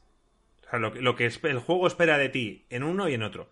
Y mientras que en el, en el 7 tenías el modo stagger, que tenías que buscar la forma de, de a los enemigos para stunearlos y, y luego infligir el daño, en cambio en el 15...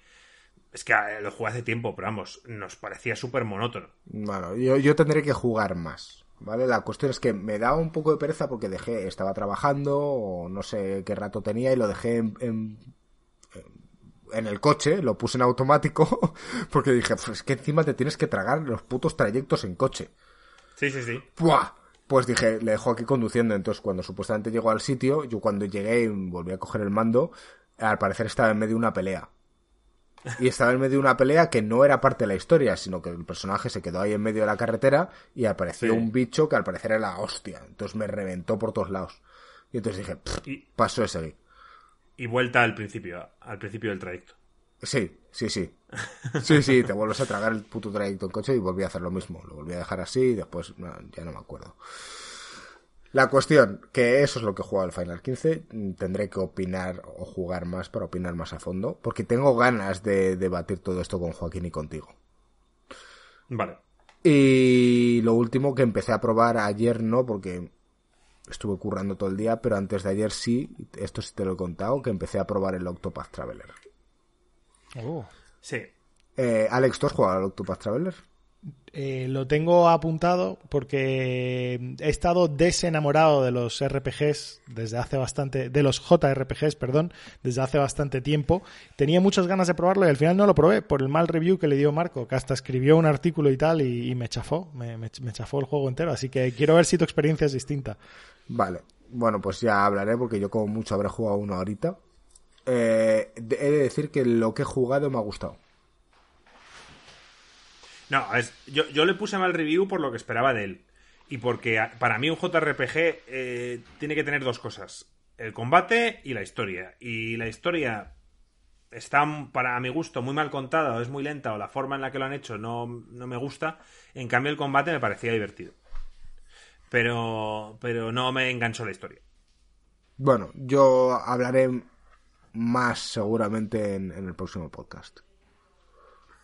Muy bien. Alex, Pues yo he estado dándole caña al Diablo 3 en la Switch. Eh, es algo un poco curioso. Nunca he sido muy fan de los Diablo. Cuando salió el Diablo 1 y fue un boom, todo el mundo estaba hablando de ellos. Además, como dice Joaquín, ese era el momento que Blizzard era Blizzard, ¿no? Que cada lanzamiento de Blizzard era como un momento para el carro, todo el mundo date cuenta de lo que está sucediendo y tal. Eh, no, no me lo acabé. Eh, algo curioso, que casi todo el mundo que conozco que lo empezó a jugar se lo acabó. Ah, Me parecía muy repetitivo, muy machaca y tal. Pero igualmente quise probar el 3. Eh, y lo quise probar en la Switch. Eh, porque he leído que la versión de la Switch algunos lo consideran hasta la mejor versión. Eh, leí una entrevista con, la gente que se encargó de hacer el port, que es una empresa que son unos cracks espectaculares, que creo que de Chicago, ahora mismo no me acuerdo de dónde. Y, de verdad que tenía mucha curiosidad en saber cómo es posible que un juego que, que, básicamente es la definición de un juego de teclado y ratón, o sea, este es un juego 100% de teclado y ratón. Esto yo no concebía que hubiese ninguna forma que se pudiese pasar a, un, a algo portátil y mucho menos a algo como de, de mando. Y déjame decir que es un espectáculo. O sea, la fluidez con la que funciona el juego. Han repensado todo, todas las interfaces están repensados, todo el sistema de inventario está totalmente rediseñado eh, con menús radiales y tal, eh, todo el sistema de combate, bueno, eh, de verdad, yo estoy impresionado, impresionado es poco. Y estoy encontrándolo para la situación actual, no es un mal juego. Eh, o sea, es, bastante entretenido, vas subiendo niveles, ganando oro, mejorando tu equipo, entras en esa especie de bucle de machacar y machacar y matar y matar y matar a los bichos y, hombre, eh, la verdad que, está agradable. No, me, está gustando más de lo que esperaba. Es divertido, ¿eh? A mí, me gustó mucho el Diablo 3. Sí. Como todas las críticas que tuvo. Además, yo es que no, no me lo hubiera comprado contigo en Switch, pero no iba a comprar el juego tres veces. Yo ya lo compré una vez en empecé y luego salió una oferta para PlayStation y lo compré. Y la verdad es que lo volví a jugar y lo que dices tú, lo del mando es espectacular. Me gusta mucho más con mando que con ratón. Pero ya comprarlo otra vez en Switch me parecía too much. Y, y dije, mira, este juego lo compraré cuando esté a 12 euros. Pero es que en Switch los juegos no bajan. Sí, no suelen bajar. De hecho, tú te avisé yo de la oferta y ¿a cuánto estaba? A 30. A 30, sí, de, a mitad de precio. O sea, muy buena oferta para lo que es la Switch, pero, pero no, no creo que baje más de 30. Hmm. El tema de tenerlo en portátil es un puntazo. Y el tema de jugarlo con mando, de verdad me parece imposible, pero de verdad es mejor que con ratón. ¿Y qué clase te hiciste? Pues me he hecho el, paladín, el cruzado. es la leche. Sí, Sí, estoy bastante impresionado porque es que no le baja la vida. O sea, revienta y no le baja la vida. Incluso con los bosses y tal, no bajo del 80%. ¿Y te está molando? O sea, has dicho que, habías probado diablos anteriores y no te había matado. Pero este, o sea, es muy parecido, pero yo creo que le dan un toque, no sé, o sea, en las habilidades y tal, sobre todo las del paladín, porque yo jugué al guerrero de primeras Luego me pasé al mago porque, no sé, parecía el más divertido y, me aburría el mago. Y cuando salió la expansión esta, que, entiendo que en la Switch es la edición completa, incluyeron también al, paladín y me flipó el puto paladín. Pues, pues qué, suerte he tenido ¿no? de pillar el paladín. Estuve a punto de pillarme el mago eh, porque fue el que me hice en mi primer juego. A mí me parece que han hecho varias cosas que, que han mejorado muchísimo los diablos anteriores. O sea, para empezar, tiene bastante historia. Tiene bastante historia. Yo, tiene por lo menos suficiente historia para que me mantenga entretenido. O sea, no solamente es matar bichos, sino de verdad que, oye, ve aquí, consigue la corona, ponlo a no sé qué, estamos intentando que tal, que no vuelva a diablo, tal. Oye, tiene, tiene suficiente tiene suficiente historia. Eh, eso para mí ha sido un cambio muy grande. El otro tenía mucho menos historia. Luego, eh, todo las, las, partes de los combates y lo demás, no sé, está como más variado, más animado. Eh, de verdad, me, está gustando. Me está gustando mucho y, tampoco es que lleve muchísimo, pero no sé, voy por nivel 20 y pico o algo así y la verdad que me está gustando un montón. Ya sabes que estos son de jugarlo, a terminártelo y volver a empezar en el siguiente modo de dificultad. Sí, sí, pero si yo vuelvo a, empezar, casi seguro sería con, con otro personaje. Con otra clase. Eh, sí, con otra clase. A mí lo, de este tipo de cosas me interesan mucho las distintas habilidades, distintos tipos de juego y tal. Volver a acabármelo con malos más difíciles y mejor loot, mm, no sé, no, no creo que me cambie suficiente la experiencia a volver a empezármelo con un mago o con un nigromante o algo así. No te motiva a rejugarlo, claro. ¿Y a vosotros este juego nos llama? Nada. Nada. Yo jugué al Diablo 1, creo que al 2. Y. Sí, yo creo, no sé si, sí, yo creo que al 2 también jugué. Pero ya el 3 no. He abandonado el barco. pues me da rabia no poder jugarlo contigo, Alex, tío. Bueno, ah, porque claro, no es cross-platform, ¿no? Hay que jugar solo con la ah, pues tampoco me he metido a ver si es cross-platform. Yo creo que no. Pero vamos, lo miraré. Si resulta que sí, pues eh, te aviso. Yo por ahora he pasado totalmente de, todo el tema social. Yo lo estoy jugando como si fuese un single player. La verdad que nunca entendí bien. Y se puede, y se puede jugar. Comienza Joaquín para jugar también.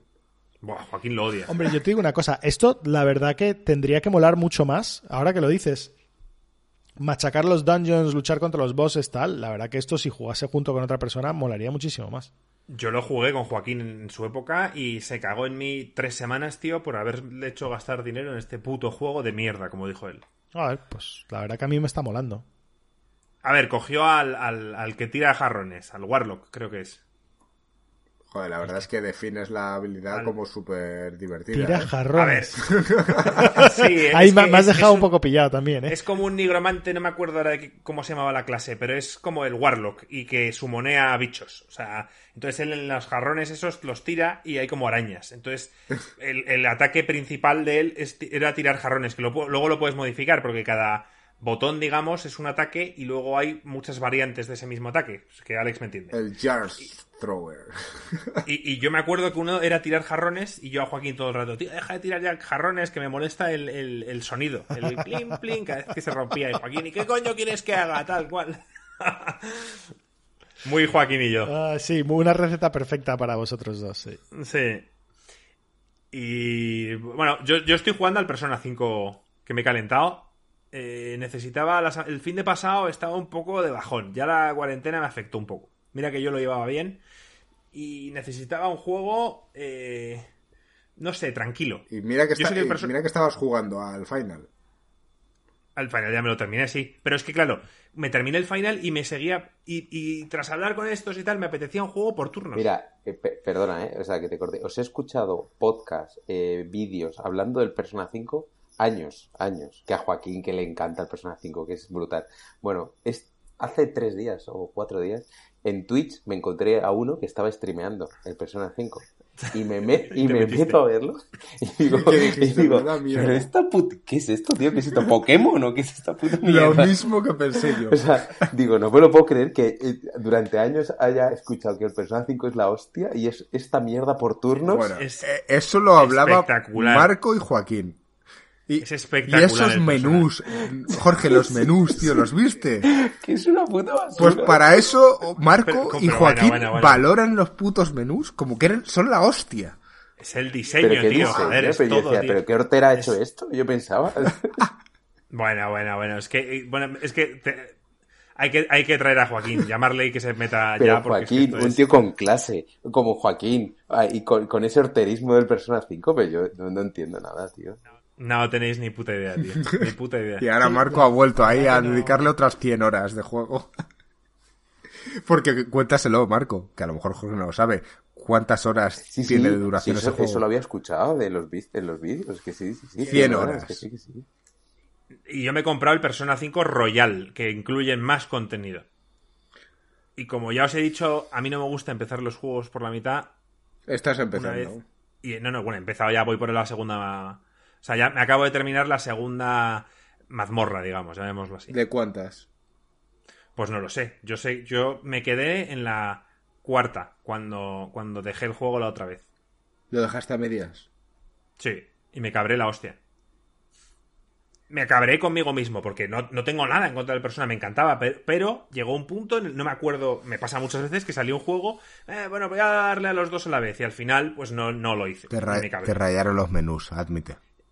Sí, mis cojones. Ese juego, tío, el arte es perfecto. La música, la ambientación. O sea, es como, es como un viaje a Japón. Oye, pero, pero ahora en serio. Pero con Pokémon. No es como un Pokémon, no es como un Pokémon esto. Sí, bueno, el de Pokémon tiene las personas, que se llaman que son, son eh, partes de tu subconsciente, son personalidades de tu subconsciente y, llámalo Pokémon si quieres. O sea, son, yo vi que el tío con los que peleas y, los, y tienen distintas habilidades. yo vi que el tío eso, tenía tres para pelear, no sé qué, y dice, ah, no voy a cambiar este por este, este por este. Sí, entonces el combate está muy chulo, aunque sea por turnos.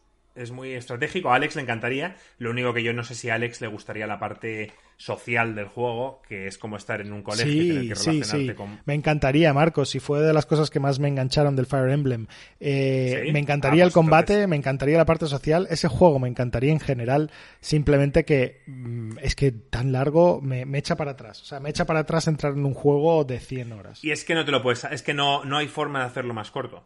Porque el juego es largo, porque por eso mismo, porque las conversaciones, por todo lo que dices, eh, no, el juego no, el juego, o sea, cuando está loading pone take your time, o sea, te dice tómate tu tiempo, ya te lo está diciendo. ¿no? Es, es, lo soprano de los videojuegos, ¿no? sí. Eh, sí, muy buena, muy buena. Bueno, tú busca, tú busca Persona 5 y en cualquier lado vas a ver que, que las notas están por las nubes, o sea, no, no lo digo yo, coño. También las están las del Final 15 y aquí lo destrozáis. No, no, no, no. El Final 15 no están tan altas, te lo digo. Y te lo voy a buscar ahora mismo, de hecho. que no, que no, vamos. El Final 15 ha gustado a muchos chavales porque ese es su primer Final y lo puedo entender. el Persona 5 gusta porque hay mucha gente que le gusta el rollo manga y toda esta mierda y... También, también. Y entonces, por eso... Por eso... Aquí tenemos al faltón suplente de, Joaquín, ¿sabes? Para todos aquellos que nos escucháis, eh, dice toda esa mierda del manga. Perdonad, perdonad, perdonad. No, no, no, no, sí, vamos a ver si opino exactamente igual que tú. Pongo mi Twitter, arroba... Eh, no, mentira, mentira. el, Final 15 eh, depende de la versión. Si te vas a la de Windows, me sorprende. 85. De, de la nota, te estoy hablando siempre de, de, la prensa. 81 de la Play. Y si vas al Royal Edition, es 77. Joder, o sea, ¿me estás hablando de que el Final 15, la versión de Windows, tiene mejor nota que, yo que sé, el Resident 2 Remake? Eh, sí. Pero vamos, eso ya. A ver, Persona 5, 93. Y tiene al lado un simbolito que pone Must Play. Y si voy al Royal, porque hay dos, porque está el Persona 5 normal y el Persona 5 Royal, que es el que estoy jugando yo ahora, tiene un 95 de media. Ya sabes, Jorge, tío. Ah, ni, es tu siguiente ni harto vino, ni harto vino juegos. Las publicaciones 100, 100, 10, 10, 100, 100, 95, 90. Esos son los fanboys japos, tío. No, si te vas a. O sea, la prensa 95. Si te vas al user score es 85. Mm. Bueno. O sea, que los usuarios no le flipa tanto como la prensa. Ya sabes que la prensa es muy. Ya sabes cómo son. Hobby Consola solo da eh, de 90 para arriba. sí. Es verdad. es verdad. Qué desastre. Pues más o menos ya hemos revisado todo lo que estamos más o menos jugando. Al final, fíjate, se nos ha alargado un poquito más el podcast de lo que yo pensaba. Pero, pero bueno, siempre nos pasa, ¿no, Marco? Sí, siempre. Eh, bueno, desde aquí mandamos un saludo muy fuerte a Joaquín, que sabemos que jamás va a escuchar este podcast. Estoy convencido, convencidísimo. Y si lo escucha, Joaquín, si, llega hasta aquí. Si llegas hasta aquí y lo escuchas, por favor, eh, en el siguiente podcast, no sé, eh, dímelo.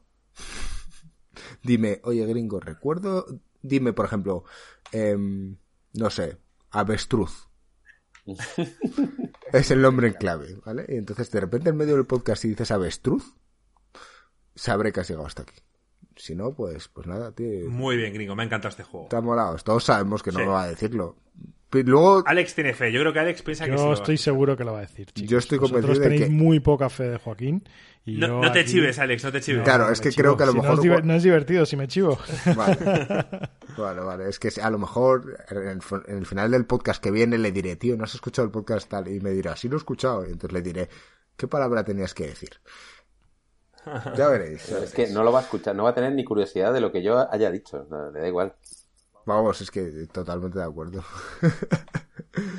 bueno, oye, em, chicos, espero que estéis llevando poco a poco mejor la cuarentena. Ya sabemos que marco mal, pero espero que los demás lo estéis llevando más o menos bien.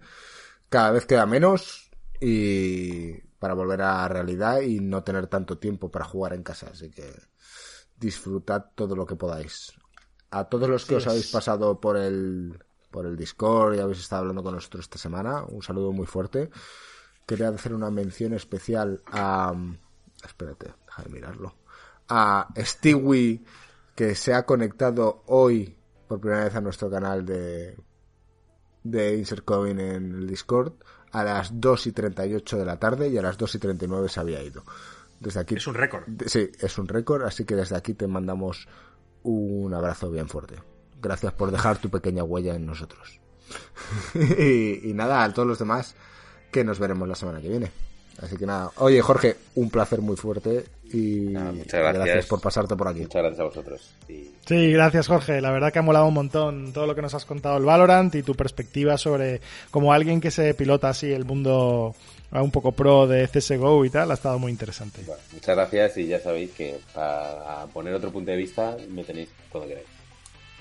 Gracias, tío. Pues nada, hasta luego, cuidarse. Un abrazo, un abrazo chicos.